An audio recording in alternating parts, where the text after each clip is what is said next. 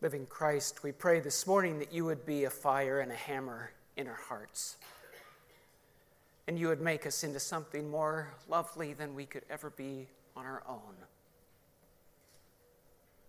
So be our present teacher and our guide, we pray. Amen. Good morning, friends. So, for those of you who wish I was Jean Zaru, I know some days I wish I was Jean Zaru. Jean was supposed to be the Bible half hour speaker for Northwest Yearly meet, or New England Yearly Meeting this year.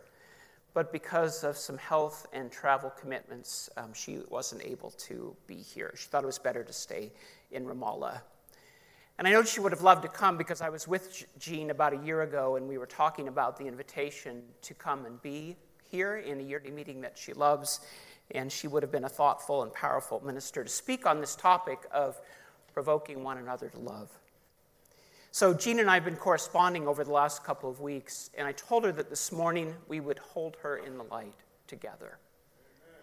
That we would ask God to infuse her with strength and peace and courage and joy as she continues to be a provocative presence for peace in her place and around the globe. So, we can we take just a moment? Thank you, friend. Can we take just a moment and hold Jean in the light together?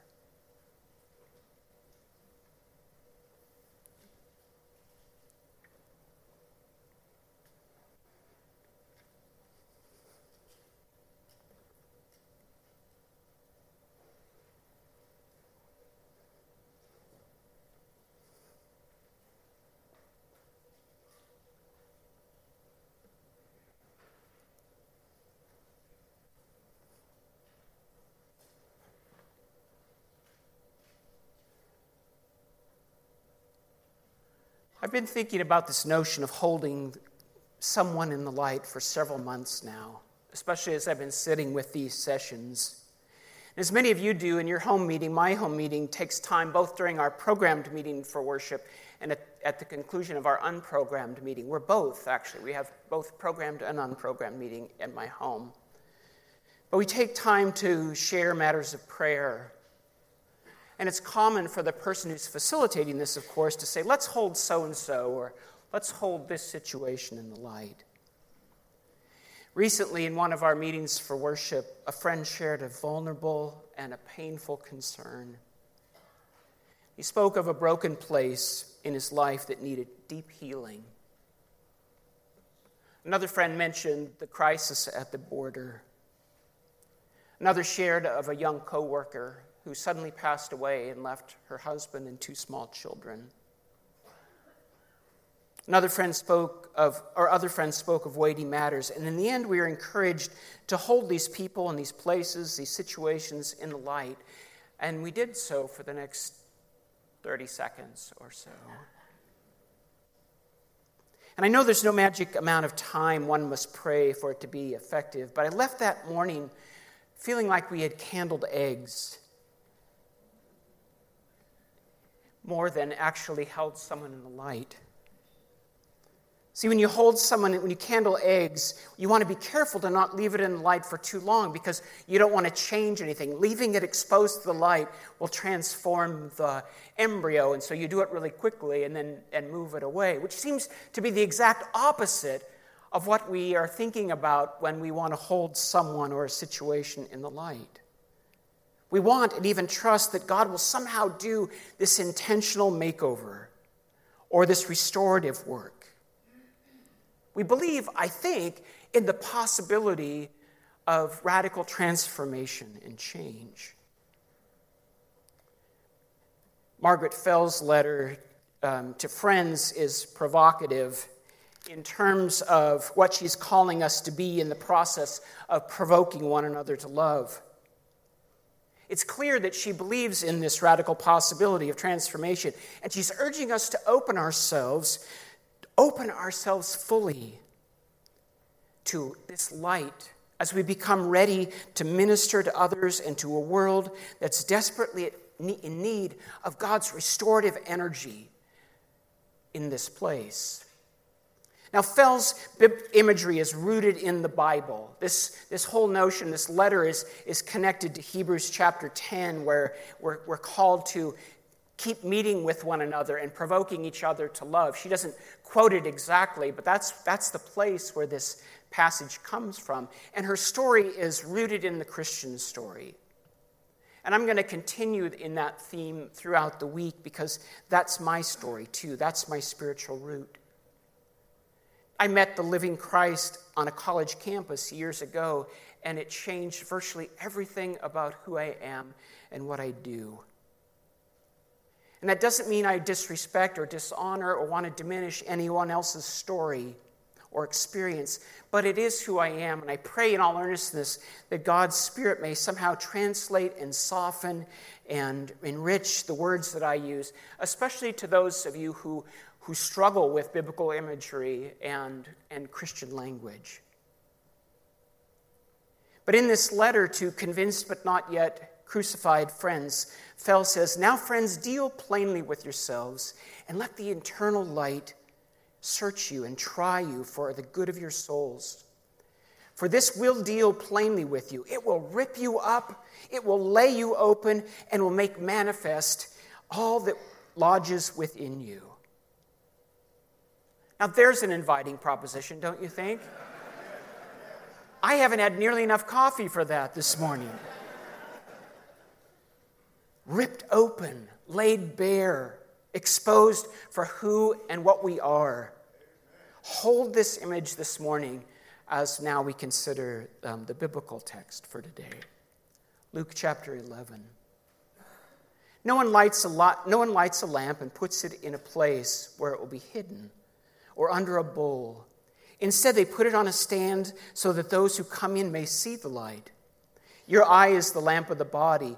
When your eyes are healthy, your whole body is full of light. But when they're unhealthy, your body is also full of darkness. See to it then that the light within you is not darkness. Therefore, if your whole body is full of light, no part of it, oh, and no part of it dark, it will just it will be just as full of light as when a lamp shines its light on you. Now, in the Bible, we're used to thinking of lamps in regard to witness, lighting a house so that others can see. But here, Jesus switches the metaphor. Instead of lighting others, the light is um, the body's eyes are the lenses that shed light into the body itself. This isn't strictly a, a scientific concept, but it's a spiritual one. The shining light is the presence of Christ, who's reflected in us and through us as we open our eyes and our hearts to see and embrace God's truth. Then we're filled with a glory that is evident to other people. But this work depends in part on the health of our spiritual eyes.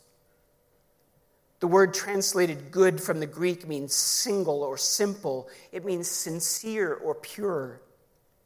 It includes a spirit of holding nothing back so that there might be clarity and freedom from distortion. When there's an, the idea of this idea of singleness and simplicity is applied to the physical eye, it refers to healthy, focused vision in contrast to double vision or split vision. So when Jesus says you can't serve God and mammon, he's saying you've got to focus on one reality. You can't look at both simultaneously, not it won't be clear. You've got to somehow bring them to the center to be focused on that one truth. The description of bad eyes used in the Greek shows up a few verses earlier where the same writer is talking about a wicked generation. Same word. In the physical sense, it means eyes that are unhealthy or sick. In the ethical sense, the, the idea is that they're vicious or selfish or lacking integrity.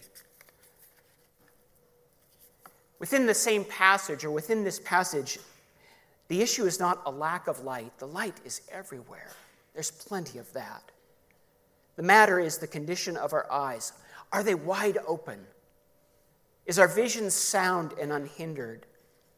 Are we purposefully or unintentionally filtering out light that would allow us to be, help us see the truth in all of its fullness and beauty? And this is where Jesus cautions us to consider this question carefully. From the presence of light to the problem of sight, what he's really concerned about is the pretense of sight. Our capacity to believe that we have everything figured out, when in fact we may not. And so he says in verse 35 Watch out that the light in you may not be darkness. Now, those, to those people who are listening to him, the Pharisees, they figure they've got this thing all down pat, right? They're fully sighted, they know everything. But Jesus says, watch out. Or in the Greek, it's, it's the word that we get our, our Greek word scope. He's saying, scope this out carefully. No, closer. Really close now. I want you to look carefully at this matter. Because what you, in fact, may be seeing is not light, but darkness. Psychologists suggest we, have, we all have this filtering system to create um, or to, to help us concentrate on stimuli that we think is important and filter out the things that we think are unimportant. Marketers tell us that we see hundreds or thousands of advertising message each, each and every day. And for our sanity, our brains filter some of these things out. So, filtering mechanisms are necessary, they're really helpful for us. But the question is are we being careful? Are we being honest? Are we being humble in ourselves? That we remain open to new truth? That we haven't closed ourselves off from some light that would help us see all the more clearly? If you read Margaret Fell's full letter, and I really hope you do, as I said, I, I've been trying to read it daily for months now. She pleads that those who are newly convinced of the truth will not fool themselves by living in a form of spiritual pretension. She warns them to stay in the cross, to observe their hearts being ripped open, with their secrets exposed, to learn what it means to die to oneself, to be made new, free from sin and distortion, enabled to join in unity, to become united with God, and to participate with the children in light in making all the fruits of God's kingdom come.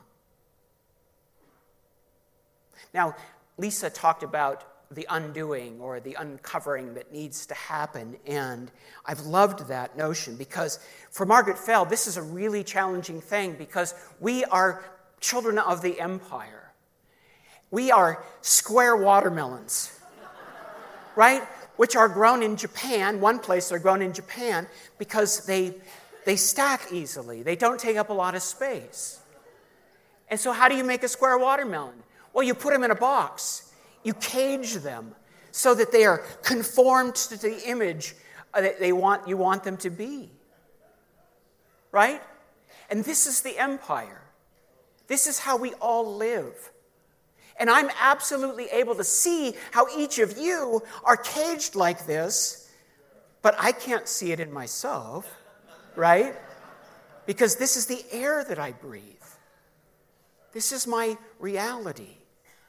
It's what Romans 12 says, where Paul spends 11 chapters talking about the nature of God and says, Therefore, here's the work that you have to do. No longer be conformed to the image of this world, but be transformed by the renewing of your mind. That means you've got to break out of that cage. And he says, when you break out of that cage, that's when you're going to be able to discern God's good and perfect will, not before. And so we need a light that is fierce and powerful to break us out of that box, right? It's got to be so very strong. And then to connect what Lisa said with what Noah said is that watermelons, to become fully formed, need about eight to 10 hours a day of full light. We need to be in the light. We need to let that light enrich us and transform us and to shape us into the beautiful image that God has created us to be, that is still hidden within us but is waiting for us to call, to call it out. Now, we know this process as convincement, right? This is the process of convincement for friends. We've read those stories of friends who were brought so deep and low in the spirit that it was almost unbearable, that the love and mercy of God has overcome them and it's, it's just about to explode their soul.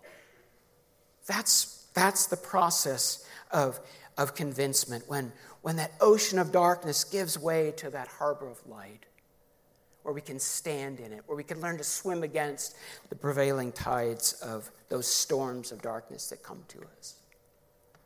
But convincement was the conversion process for them. It wasn't a change of religious affiliation. When Jesus and the early church called people to the kingdom of God, it was an invitation to repent. Now, there's a word we love, right? More words before coffee. Repent. But repent not in the old, in the way that evangelicals, which is my background, an evangelical friend, not in the way that evangelicals have mangled that word to talk about shame and guilt and groveling for acceptance, but rather an invitation to turn from self and sin toward God and all that, that is good. The Greek word is metanoia, a radical reorientation and transformation, a moral and ethical overhaul in which a person takes on a new way, a guided by a more beautiful truth into a brand new life. It's a change of loyalties, a restated sense of allegiance within a new community. And as we'll talk tomorrow, it's also a radical act of civil disobedience. Metanoia can come at great cost to one's safety, to their social standing, and even their life. And it begins with this internal revolution, an interior restoration, where our inevitable shadows and brokenness are overcome and refashioned by a very real, overwhelmingly merciful, and radically powerful presence of light. Now, this call to metanoia is very different than proselytos, which is another Greek word, which the word we get uh, our word proselytize. Jesus has no interest, he seems, in, in changing one's uh, religious affiliation. He didn't seem to care whether you consider yourself a Greek or a, a Gentile or a God-fearer or whatever, just as I don't think he probably cares today about what we call ourselves. And friends often take pride in the fact that we don't proselytize. And generally, we don't. But my question is in our allergy to proselytizing, have we forgotten the need for metanoia, for transformation? Actually, when I hear friends talk about convincement these days, it sounds more to me like proselytos than metanoia. Why are you a Quaker? Well, I love the peace testimony. I like being part of a group that doesn't tell me what to think or how to act. I like the silence. I like the meeting house. I like your political perspective. Because Quakers are just way cooler than I ever imagined. but rarely do I hear anyone talk about their experience of convincement as being ripped open and laid bare and changed. Now, hear me, I'm not saying those other impulses to be part of the Friends community are bad, but I'm just asking the question Are our lives and our life together being fully exposed to the light of God? Is our double vision being healed? Are we being careful to not filter out the fullness of the light? This week, you're going to hear me talk a little bit more about, about um, how to focus on um, or being ready to provoke one another to love more than I'm going to talk about the actual work of provoking one another to love. Because, frankly, I think friends know what we need to be doing. We know the work. But, I, am but I'm not clear that we're ready to do it. And as I travel around, I get, to, I get to spend time all around the country with different groups of friends. And the two things that I hear us talking about sometimes are fear and anxiety. We're, we're trapped by fear or anxiety. The fear to act and the anxiety to do something. We just need to do something because the world's such a crappy place. We've got to, we've got to do something. I was at a Mennonite conference just a couple weeks ago, and the conference minister and I were talking about being a peace church in, in, in the 21st century. And, we, and I talked about this fear and anxiety, and this one person said, I feel like I'm bouncing between those two poles, just constantly bouncing between them. And this is a problem that the disciples in Jesus' day faced fear and anxiety. They had to stare it down on many occasions. There's over 100, 100 occasions in the Bible where the, that contain the line, fear not or be not afraid. Fear itself is talked about over 500 times. Why?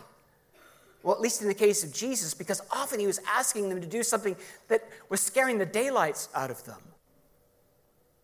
And when they weren't paralyzed by fear, the disciples and others in the, in the Old Testament were often so eager to run ahead of their guide, right? The guide whose strategy for changing the world is follow me, right? I think you can summarize Jesus' transform, call to change the world is follow me. And they just wanted to run out ahead. And I get that impulse. And especially for friends who feel the pains of the world, are, you know, we, we, we feel this tension, and this desire to want to do something. And we feel like there's no time to wait when the world is burning. But sometimes, like the disciples, we need to hang out in Jerusalem to receive power, to receive that anointing that makes prophetic ministry possible. Robert Louis Stevenson, the author of Treasure Island, spent his childhood in Scotland in the 19th century. And as a boy, he, he was intrigued by the work of old lamplighters who went about on their ladder and a torch and they set the streets ablaze for the night. And one evening, uh, young Robert stood watching with fascination. And his parents said to him, Robert, what on earth are you looking at? And with, with uh, oops, I'm going the wrong way. Story of my life. and, and with great excitement, he said, Look at that person. He's punching holes in the darkness. I think we friends are drawn to that work of punching holes in the darkness. We want desperately to be agents of change, to mend a broken world, to dismantle systems of oppression and create a more just and peaceable society. And in fact, this is the work we're called to as the friends of Jesus, as people who are spirit led, as people who are part of the Lamb's War. But to be people who are adept at punching holes in the darkness, we must be full of light. Full of light rather than full of fear or driven by an anxiety to do something or to be relevant or to be, get credit or to ease our own sense of guilt or to enhance our reputation. We need to be full of light, so full of it, it rips us open. It, it shatters our glass cages. It casts out our shadows and heals our wounds. It animates our wisdom. It inspires our courage. It gives us peace and power that we can't muster on our own. So, William Penn says, when you come to your meetings, what do you do? Do you gather together bodily only and kindle a fire, compassing yourselves with sparks of your own kindling and so please yourself? Or rather, do you sit down in the true silence, resting from your own will and workings, waiting upon the Lord? With your mind fixed in the light, wherewith Christ has enlightened you and prepares you and your spirits and souls to make you fit for his service. The kingdom of God, the scriptures say, is not a matter of talk, but of power. And I think that we need a deeper power that makes us authentically fit for service. So, as we spend a few moments in silence this morning, and as we hold each other in the light, can we do so in a way that our souls might explode? Well, we'll risk giving up the warmth and security of the womb for the disruption and discomfort of a new birth. This morning, friends, may the piercing light of Christ have its way with each of us and all of us as we wait.